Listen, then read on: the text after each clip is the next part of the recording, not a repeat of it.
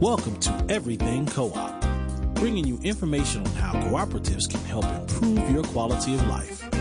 This show is being sponsored by the National Co op Bank, NCB. The NCB is dedicated to strengthening communities nationwide for the delivery of banking and financial services for the nation's cooperatives, their members, and other socially responsible organizations. For more information on the power of community ownership, visit ncb.coop. That's ncb.coop. Now stay tuned for your host, Vernon Oakes. Everybody. This is Vernon Oakes. Welcome. We have some rain this morning, but it's great. It's a great, great, great day. And we have Miss Helen Rosenthal, who is a city council person from New York. Good morning, Miss Rosenthal. Hi, how are you? Great. How are you doing? Very good. Thank you. I'm excited to be on the show. Thank you. I'm so I'm so pleased that you took time out of your busy schedule to come and talk to us. And I see that you were born in October, and so was I. You're getting ready to have Really? a birthday. I just had mine. I am. Uh, happy birthday. Thank to you. How did you get to be a city council person? Oh, wow. We're going to go what's way that, What's back. that route like? How did that happen? Well, one thing I would say, and I say this because good people who enjoy public policy and think it's important, especially at a time like now, should realize that there are many different paths to becoming an elected official. Everyone has their own path. And the important thing is that they embrace their own path and make it work for them. So for me, I have never been a part of the political system. You know, my first job coming out of graduate school in New York City was with the city, overseeing the city's health care budget. So, very much an administrative, a financial, and public policy job. And then became very active in my community, joined my local community board, raised my children for the next sort of 20 years after seven years with the city, and then decided that I could use the platform of an elected position to advance the policies that I think are very important, one of which is raising the boat for everyone and making sure everyone's income goes up and families are in a better situation to thrive. Wonderful, wonderful. I had heard a definition of politicians are a group of people that come together to solve community problems. That is very generous. I would like to take that I would too. I would too. I would too. I think too often politicians, too many politicians come into politics to see how they can benefit themselves or their family members and not solve community problems necessarily. But I get it. So you sound like you're one of those people that got into politics to solve problems and put forth the policies that you think might solve those problems. Is that right? It's been like incredibly exciting um, to be able to use this platform. I think I went in thinking, okay, I have a mastery of the budget, so I'll be able to make sure that we're funding the programs that we care about and we're not wasting money in other areas or there's no fraud and abuse. And certainly I've been able to achieve that. But as a legislator, being able to identify problems and legislate solutions is incredibly exciting and takes us so much farther than simply talking about, you know, having it be an academic experience, talking about public policy or, you know, being in an economics class and sort of thinking, oh, what if we implement these things? It should be good. Now I'm actually doing those things or legislating them. And that's very exciting. Fantastic. I mean, so it sounds like you rather walk the talk instead of just talking the talk. I like to think so. Okay. I was at a block association meeting last night with about 30 people in someone's living room, and at the end they say, We'd like to give you a raise. I said, Okay, that's very good. Never going to happen, but thank you for that sentiment. They wanted to give you a raise as money to raise your salary? to raise my salary just on the spot. Of course, that will never happen. But I like to connect with people so that they feel that way, so they feel good about their politicians and know that their local politicians are fighting for them, especially at a time when I mean, I don't know who your listeners are, but I feel the federal government is selling the American people short. Oh, you said that very softly. The federal government is selling the people short. you can shout that out. I agree with that, particularly right yeah. now. But I've gotten that politicians, all politicians are for, for the people. Here's the difference, though, that too often politicians, particularly it looks like Republicans, I'm not sure about this totally, they are for the people that have got them elected and those are rich people. And Democrats, not all, are for the everyday people. So the those that are looking for the wealthy, like his tax reform, is seem like that's all geared. What Trump put through is for the wealthy and the rich, and that seems to be what's going on here. Not for the masses of people, those that below fifty percent of the income line or seventy five percent those in poverty that don't seem to be helping. So I like you. You're saying that when the tide rises, the boat rises, but everybody in the boat rises, not just the captain of the ship or That's the crew. right. That's like right. That. And there's no question that you're right. You know that Trump leading the way. You know that the Republicans have jumped on his bandwagon, and public policy has gone in the wrong direction where, you know, he's eliminating regulations that have protected the earth. He's eroding protections for women now with this appointment. Uh, very likely that Roe v. Wade will be overturned.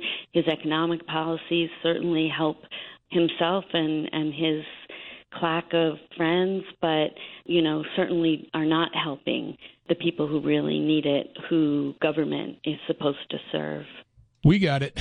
We got the hmm. message. And I'm so glad that you chose to get into politics and run and create policies that get these things done. Now, how do you, you grew up in Detroit? yeah. Motor City. Mhm.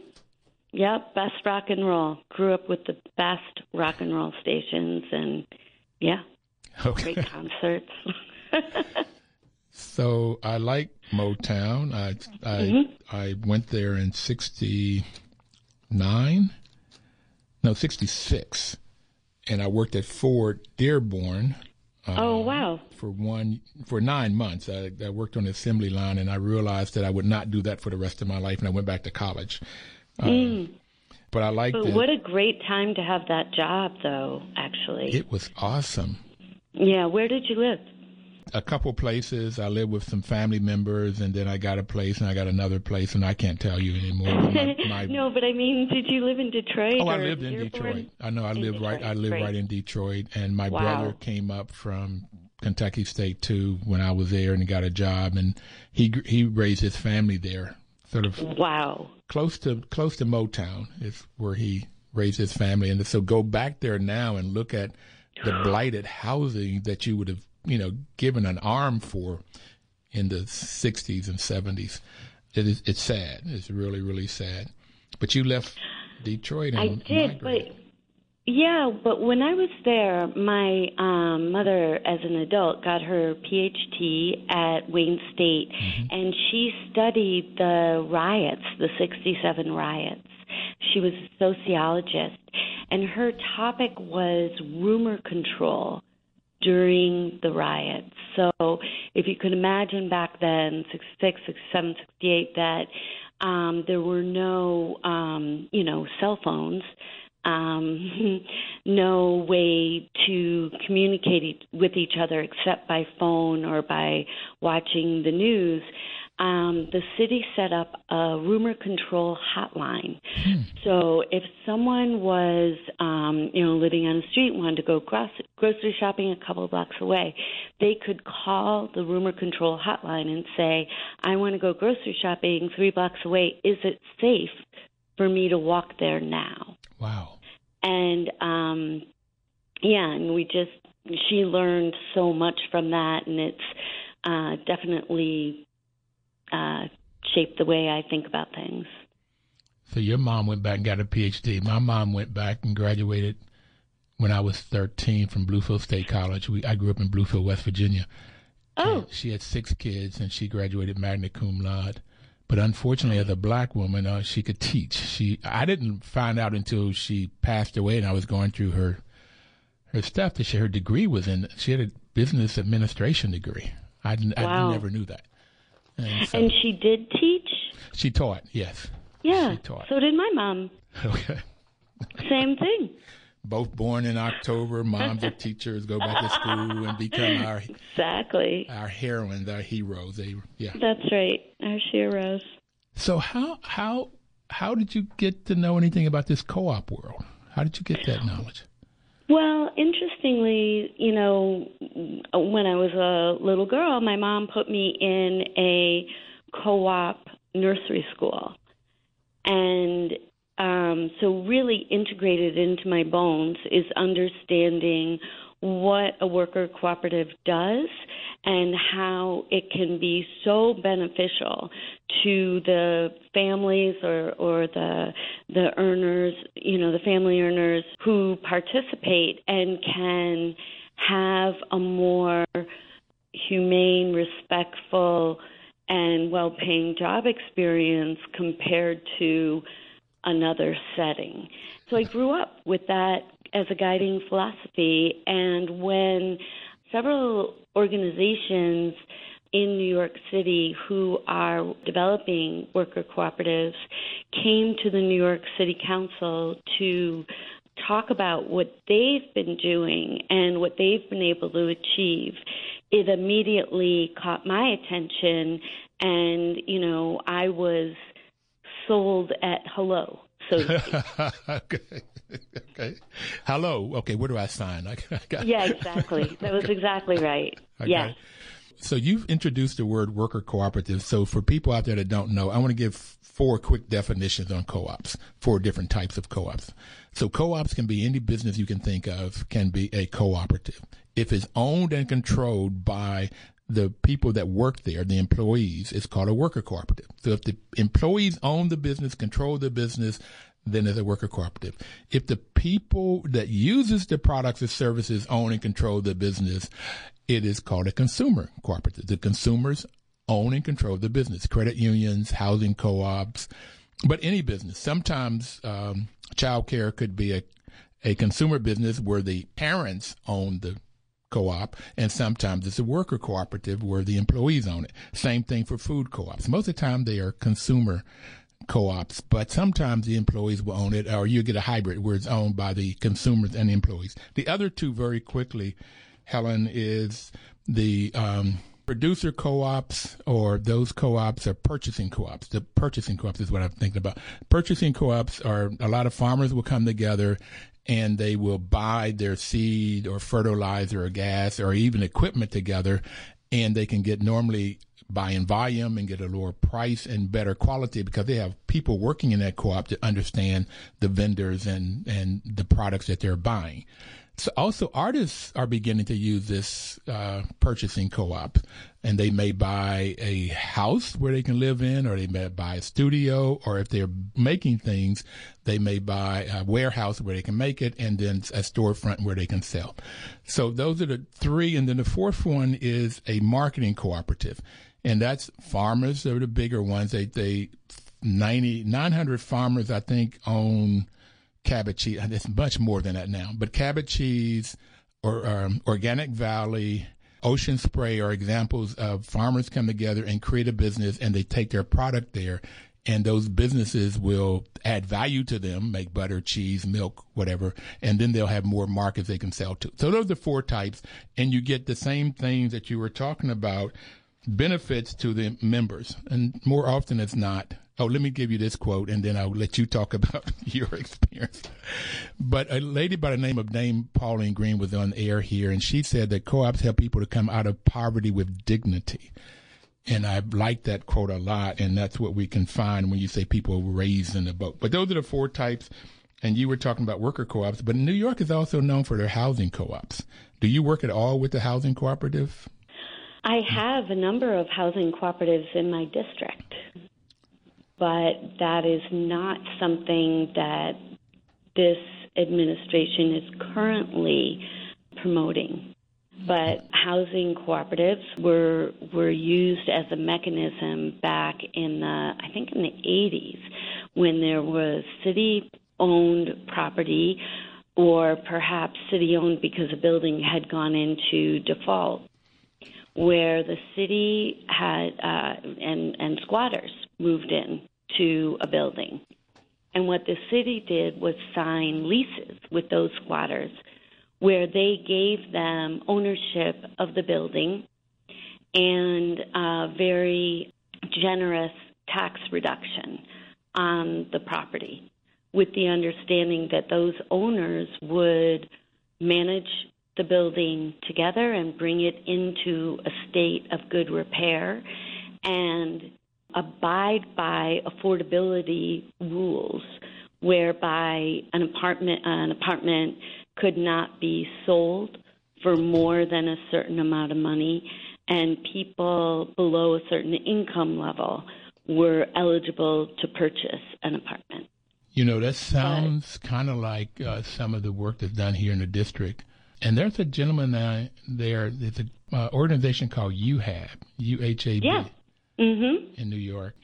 So you have had a contract with the city to help these newly formed uh, housing cooperatives to learn how to keep their buildings in the black and you know be able to live within their budget and and that was part of the model so yeah yeah well they're still very much in existence and yep.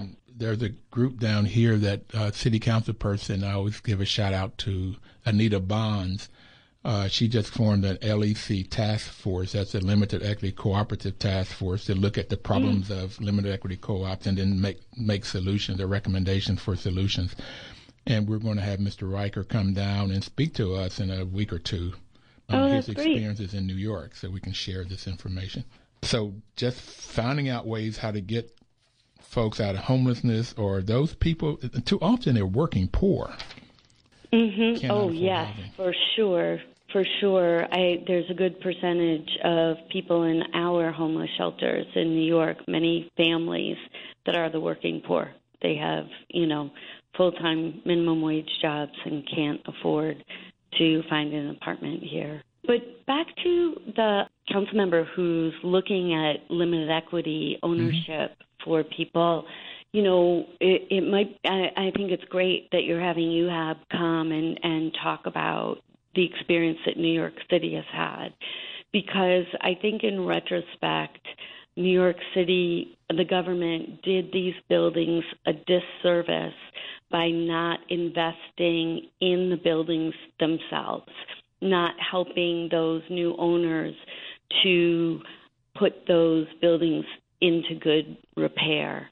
And so the burden of repairing the buildings, you know, uh, just basic infrastructure, boilers, plumbing, you know, electricity roofs. Electricity, yeah, exactly. Windows. That stuff, there wasn't enough money given to those uh, new owners who were, you know, low income working families who had the new ownership. They didn't necessarily have the means to do those repairs. So over time, interestingly, the housing cooperatives in poorer neighborhoods have not really been able to get off the ground. But the housing cooperatives in neighborhoods that are wealthier have been able to, I believe, skirt the rules and sell some of their apartments for now a tremendous amount of money. And with that income, they've been able to do the repairs to leave their buildings in better shape. So then you're faced with this conundrum of, oh, it's not 100, 100% affordable, this building anymore. They had to flip some of the apartments, which were not part of the original deal. Right. Well, that's part of the problem. Uh, there's a couple groups here, MANNA and Mi Casa, two nonprofits that have helped to come in and renovate housing. I'm, I'm a property mm-hmm. manager. That's where I learned about co-ops. I was not fortunate enough to live in a in a co-op as a kid. I didn't find out about it going mm-hmm. through school. There was no education. It was 25 years ago when I started managing housing. I found this co-op, this model, and I fell fallen in love with it, and that's why we do this show. I also find that a lot of people don't know about them. So when somebody like you, I find out that knows about them and it's in their soul. okay, hmm. it's wonderful. But uh, Andy Reicher is his name. I think I misspelled it from UHAB, who's coming down. Uh, but uh, 15 years, like I've got a senior citizen, a 16 unit senior citizen we're in downtown DC right now. A one bedroom is three fifty to four fifty, and a two bedroom is like from four four fifty to five fifty. And they were doing extremely well, except now after 16 years, we've got HVACs that are starting to break down, and there's some yeah. roofing issues that are starting to happen, and they haven't been able to save because they made it that you could only make a thousand dollars um, a month and be over 62 to come in. Well, somebody's right. making a thousand dollars. If you got 350 coming out or 450, that doesn't leave a lot of room for savings to take care of these things. That's so right. even if the renovation had been done, now I can even imagine those buildings that there was no renovation done. But even when a renovation is done, after a while, if you don't have the way of creating this re- reserves or savings, they're they're find themselves as they're finding out, beginning to run out of money. So one of the things that, um, as you say, there are a number of models of worker cooperatives. One thing that I think is really important is the training component yep. so that the people who are owners are aware of the importance of reserves. You know, this is why this is so important and why you have to start managing it, managing for it right from the get go. And that initial training is so vital. Could you say that a little bit louder? sure. right, right, right. so, I mean, go ahead. No, the the there are seven cooperative principles, and number five, the fifth principle is training information to get information out, and that becomes critical. Now, have you heard the name Dr. Jessica Gordon Nembhard? Mm-mm, no. Uh, she teaches in New York. I just lost okay. the university where she teaches, and she wrote a book called Collective Courage. And I'd encourage you to get that book. It talks about the history of cooperatives in the African American experience. Yes, and it's yes, a huge that I'm history. Familiar with? Yeah, it's wonderful huge history. history. Wonderful history, and that's definitely where the worker cooperative movement came from in the United States. She teaches at John Jay. Okay. Oh, great. remember and she's extremely busy because she's always on the circuit, but she just has a great, great. Mm-hmm. And the reason I brought her up is she said a lot of co-ops in the African American experience started with uh, training, with education, and she called them like education bees or something, where people come together and get education. And whenever they got into trouble, when something started happening wrong, they would go back to these education bees, these these huddles mm-hmm. where they they continue to learn. That becomes That's extremely great. critical. So, That's great. And then another part of the history is then Southern farmers and the owners of electricity then co opted the worker co op. That's not really the right word, but okay. sort of became worker cooperatives also. So you had those two different models and two different purposes, um, different tracks. And, you know, for a long time, I think, especially with electricity, it's what kept a small number of people very wealthy in owning the electricity, but they were established as worker cooperative. So you had the rural electric cooperatives who had the electric grid for 75% of the land. Mm. And they're in 80 counties, 80% of the counties in the U.S. Wow. Um, so it's huge. And it was people coming together. Now, they did get help in the 30s and 40s with some monies from the federal government to help start these. But the people that had money in the urban areas for electricity, they thought it was not profitable to go out into the rural areas. So, and these, these electrical co-ops are consumer co-ops. So the people that use the, the electricity, those households, uh, those farms, those are the ones that own these rural electric co-ops. And that's amazing history, just tremendous history and story. In a minute or so, we're going to have to take our first break. And I would like to come back and talk about the work you've done, the laws you've passed to create worker co-ops in New York. Sure. So, well, he just told me we got two more minutes. Okay. Okay. Uh, there's another group when you talk about farmers. It's called the uh, Federation of Southern Co-ops, and those are mm. in the 13 southern states in the Black Belt, which are mostly black people, very poor country, Mississippi, Alabama, and they created a co-op in the 60s coming out of the civil rights movement. They've been on the air and they told me stories like um, the white farmers would not sell them gas because they wanted to wow. vote. And if they went out to vote, then they oh my goodness! So they created their own worker co-ops and they bought a truck and they went across state line and bought gas and they came back. So there was mm-hmm, a problem and voted. And, the cooperators, by cooperating and working together, sharing resources and talents and skills and knowledge, they could they could overcome this stuff. Yeah, that's fantastic. That's fantastic. Yeah, you're right. It has a great history. Well, it's fantastic talking to you. We're going to take our first break, and we'll be right back.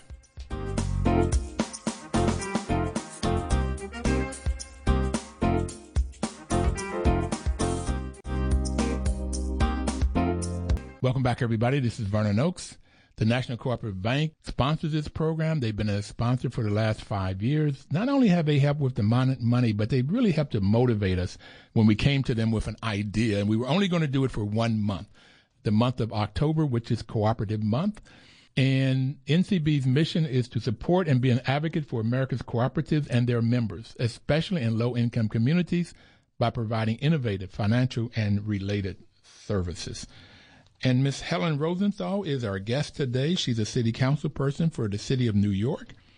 She was elected in 2013. She represents the Upper West Side, which includes that Central Park. Yep.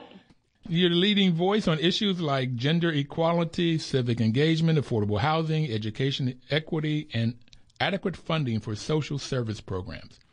Thank you again for being on. So my pleasure. It's you know just delightful chatting with someone who is so incredibly knowledgeable about worker cooperatives. I'm learning a lot. So oh, great. thank you for having me on. great, great. Oh, how many? You said you raised your children. How many children do you have? Two. Two. How old? Twenty-five and twenty-two. Okay. Any grandchildren yet? No, no. Okay. No, but um, don't tell them. But I'm I'm counting the days. I know that's I'm right. I know, I'm ready when they're ready. Oh, that's right. Okay. But please, to your audience, don't tweet that out. but the reason I asked the question is everything you're doing today, I assume from talking to you, is geared toward how we leave the world for them. Does that sum up some of your work and why you do your work? You know, sure. And I love my kids, and I definitely worry for my grandchildren especially when it comes to climate change. Yep. And I think that how the government takes care of those who are struggling the most will have uh, a tremendous impact on how quickly we succumb to climate change. So it's true for our country and it's it's true for the world. And to the extent that we are continuing to pollute our earth, continuing to use fossil fuels, it is to the detriment of our children and our children's children. So, yes. Okay.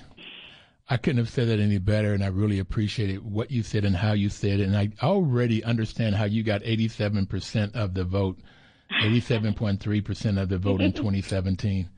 Yeah, it's wonderful. They say that you have gotten more votes than anybody else in New York political world. Is well, that... yes. okay, be humble. Okay, yes, all right. all right. No, I'm very proud of that, and our office works really hard for our constituents. Great, and it's a pleasure having to talk to you. Uh, and I see why you you get the vote that you get. And uh, so, tell me about how you created laws to help worker cooperatives. I got it in your blood since you were a kid, but how, what kind of laws did you create, and how did what was that process like? Well, that's a great question because as a legislator, that's very separate from being on the administrative side, where a, a mayor or an executive really decides how to spend a municipality's money and where to focus that spending. In New York City, we have a little bit of latitude on the budget side, and we have obviously quite a bit of say when it comes to legislating. Right. When I first brought up this issue in 2014 with all of the advocates for worker cooperatives, it was um, not something that was well known, and it faced many hurdles. And the lowest hanging fruit for us were two things. One, to for me to ask my colleagues if they would support a citywide effort of funding um, about a dozen nonprofit organizations that uh, work to um, set up, to educate, to provide financial support, access to credit for working uh, for worker cooperatives and I have 50 colleagues. Uh, we each represent about 170,000 people. So for a city of 8.5 million, there are 51 of us. And I was able to convince them that for the little bit of money that the city council has to allocate citywide, we should dedicate some of that funding to this model of um, lifting people in a way where they could be really in control of their own lives versus working for companies that don't look out for them in any way, shape, or form and instead treat them as expendable. And my colleagues, I really appreciate them very much because they um, were all on board. They voted to um, choose this initiative as one that would be funded that year. That was for the fiscal year 2015 budget. And we put in $1.2 million to fund, I forget, it was eight or 10 nonprofit organizations that had already begun to think about how to help worker cooperatives. And those organizations pledged to start within the first year 20 new worker cooperatives and try to employ or, or have as worker owners at least 100 people. And they laid out a strategic plan for how they would get there, and we funded them and proceeded to track their their work. And at the end of that first year, I think they had given information to over a thousand people had gotten around 20, it might have been a little less, worker cooperatives off the ground. Boy. And those worker cooperatives were able to employ just under 100 people. So they proved they could do what they said they were going to do. At the same time, I wanted to get the administration's attention can on I, this. Can I, can I stop you a second? I'm sorry. Sure. I, I think you need a clap because to get uh, 20, uh. 20 worker co-ops started in a year or 19 or 18, how many, 15, five, is phenomenal. So that, yeah. that, tells me that there was some, some people already in the pipeline because they have to get that training, they have That's to get right. set up, they have the legal, da da da da da da, the marketing and all of that stuff to put together. So to have a little less than 20 and employing over 100, I think you just need to shout out and say hallelujah. That's great. Okay. Well, thank you. We put in $1.2 million for these organizations to do that work. And over that time, they also yes, you're right. They were they already had some worker cooperatives in the pipeline. That's what gave them confidence that they could meet that target of 20. And during that year, they set up new worker cooperatives to be in the pipeline for the following year. And indeed, the next year, my colleagues were convinced and um, they agreed to put in that year $2.1 million. So almost double. double Fantastic. the investment. And that year, the groups were able to um, start up 17 new worker cooperatives and have 164 new hires. So 164 new workers. hires. Okay. Yeah. Mhm. Mhm. So by the end of the second year, we had employed uh, 300 people who would have otherwise worked at what would have been dead end jobs. But now we're worker owners, we're part of um, a team and had a network around them to support them so they could have dignity in their work.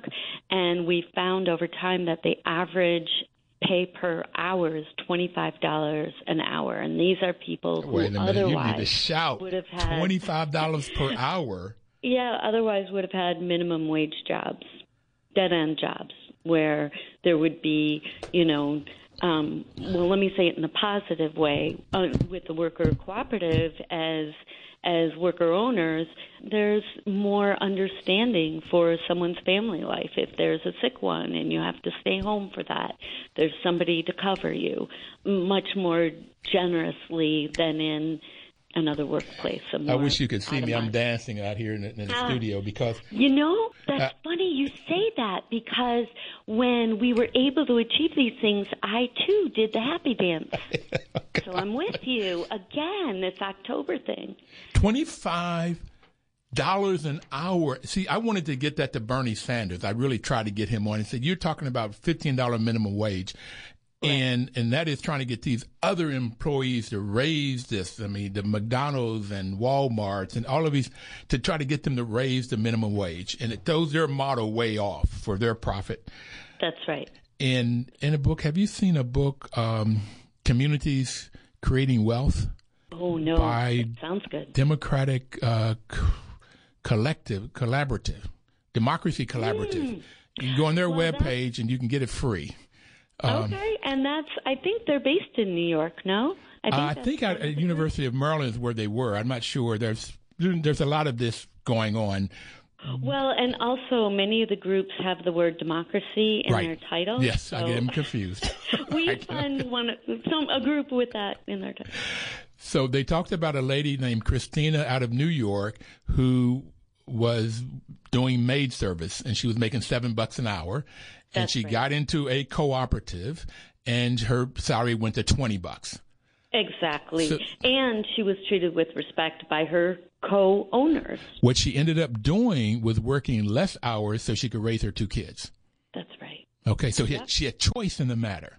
She made more money, and now she can choose how she spends her time. And the whole society, the whole world is better off because mom is spending more time with her children and raising her children, and she's making the money she needs, and she feels good about herself. That that- it goes on and on and on. Why don't more people know about this word co-op? Thank you for being on. okay. Well, but that's the exact point is that the trickle it has into the community is culture changing. Is gives a community an opportunity to thrive. And, you know, we all know that women are the glue to the family and women are the glue to a community. And to the extent that you can support a woman in that way, she's still a housekeeper. You know, that's her job. She that's that's a great job. She should take pride in that job. Right.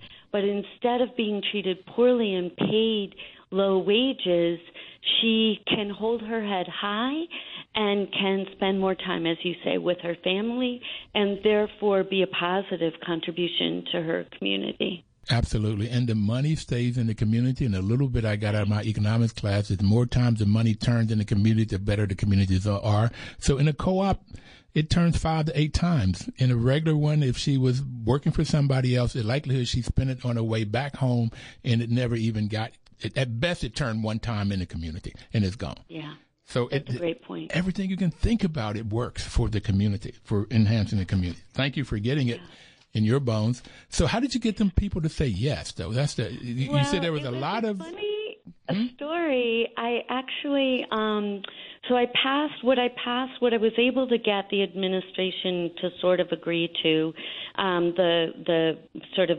middle management uh, administration to agree to was a reporting bill. So we could ask the um, the small the Department of Small Business Services to report on not only the work that these nonprofits were doing, but the work they were doing to support worker cooperatives, and they agreed to that. But the best day was when we had the bill signing. And, you know, the mayor of New York is a busy guy, and I understand he has a lot on his plate, and there are a lot of things to think about. And we pass a lot of bills, and I get it, he didn't necessarily pay that much attention to this bill coming along. But on the day of the bill signing, we were at the fancy hearing and, you know, a lot of press around and, you know, really exciting.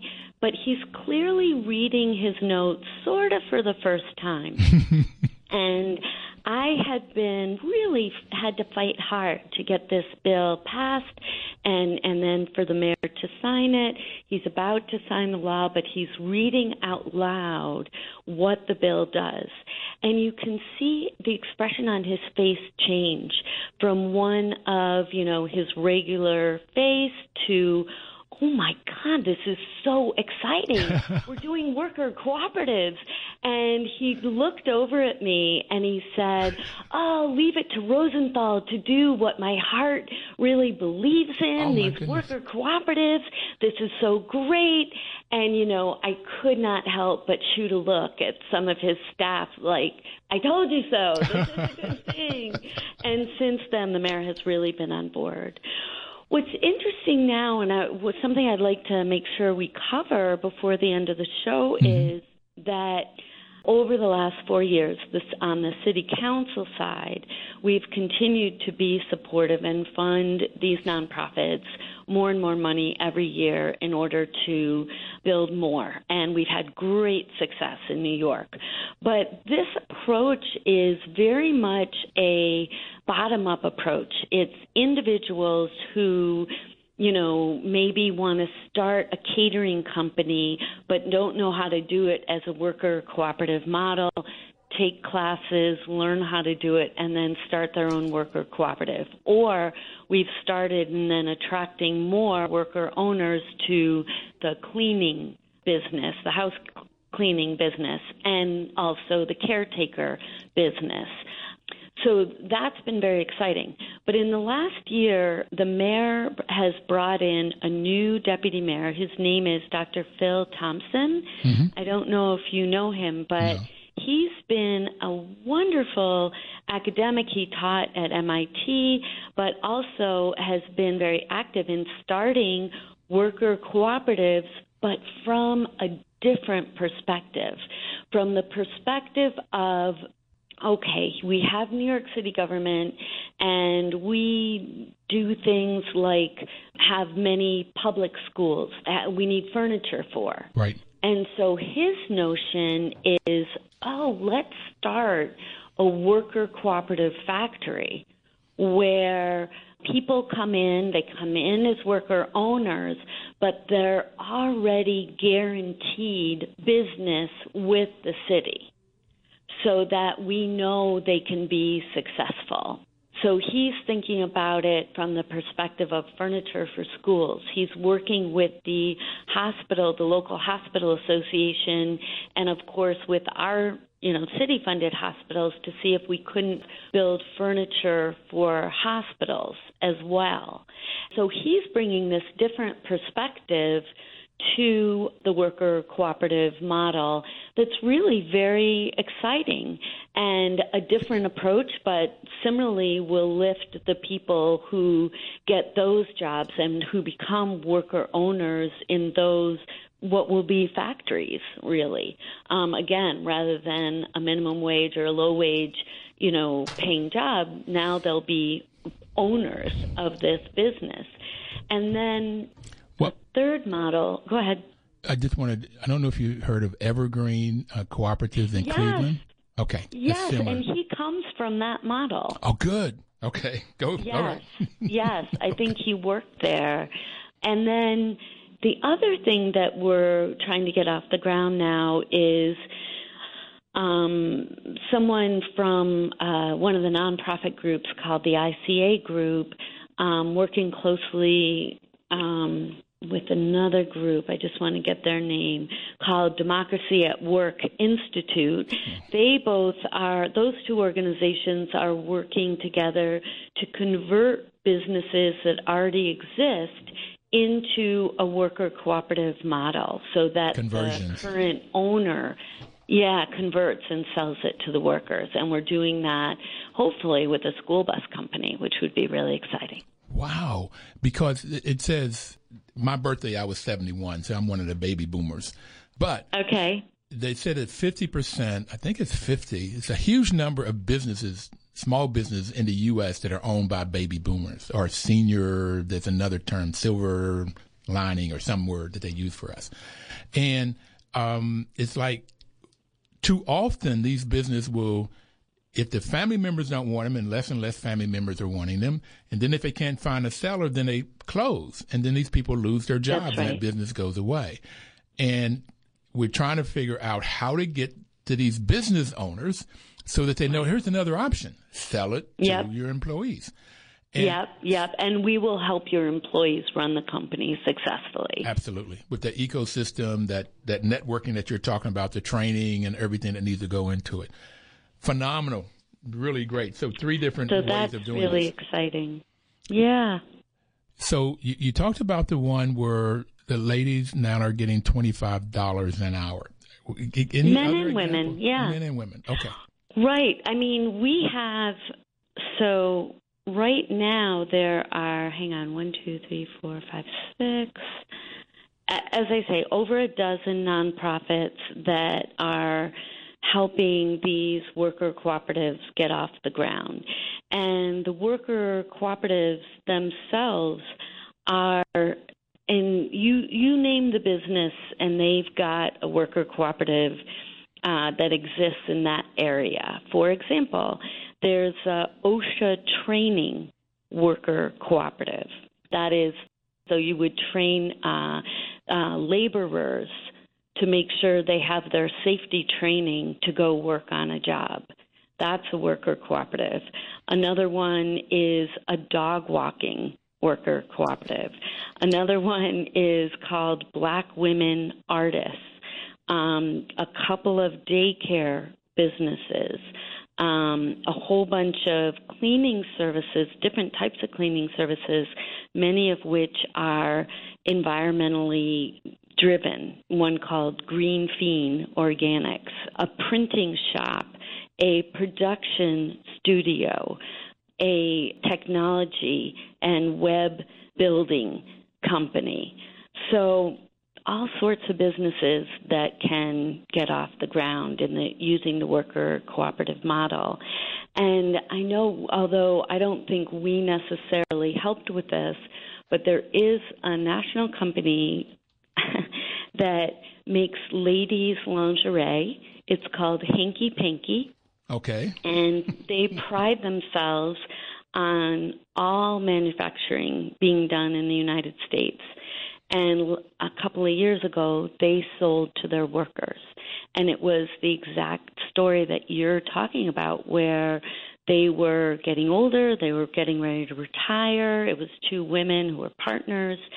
And they began working with one of these nonprofit organizations to help um, their workers take it over. And it's been incredibly successful. So, are they housed in New York, or how did you find out about yes. that? Oh. Yes, they have a uh, manufacturing base in New York City in Brooklyn, actually. So what you've just done is you you've just helped the the definition I got for worker cooperative. It can be any business you can think of. You just gave mm-hmm. examples of business all over the map, large, small. It doesn't national, local five people, two people walking dogs or yes. cleaning houses or making web pages or manufacturing. It just doesn't make any difference. I'd like to see That's more government printing shops or businesses um, become worker owned, um, whether it's Fannie Mae or Freddie mean? Mac. Freddie, Freddie oh. Mae, Freddie Mac. It doesn't. Whatever the business is that you're that, that New York City is doing to helping people provide services, what would it look like if those businesses were owned by those people doing the work? and they hold each other accountable. That's what causes wow. them to work so much better anyway. And they know what they, wow. they can do to improve productivity. That's why you can go from seven bucks to 20 bucks or seven bucks to 25 yeah. is because you share in the profit and they become better run. yes, yes, absolutely, a hundred percent.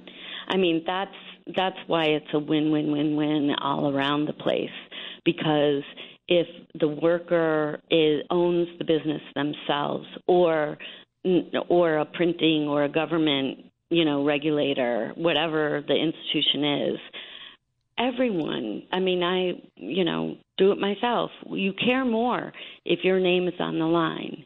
You know you care more if your you know your future income is on the line and could be higher if you worked more strategically, not necessarily harder, but more strategically. And if by working more strategically, you brought that income home to your family, yep, it's going to be better run just by definition.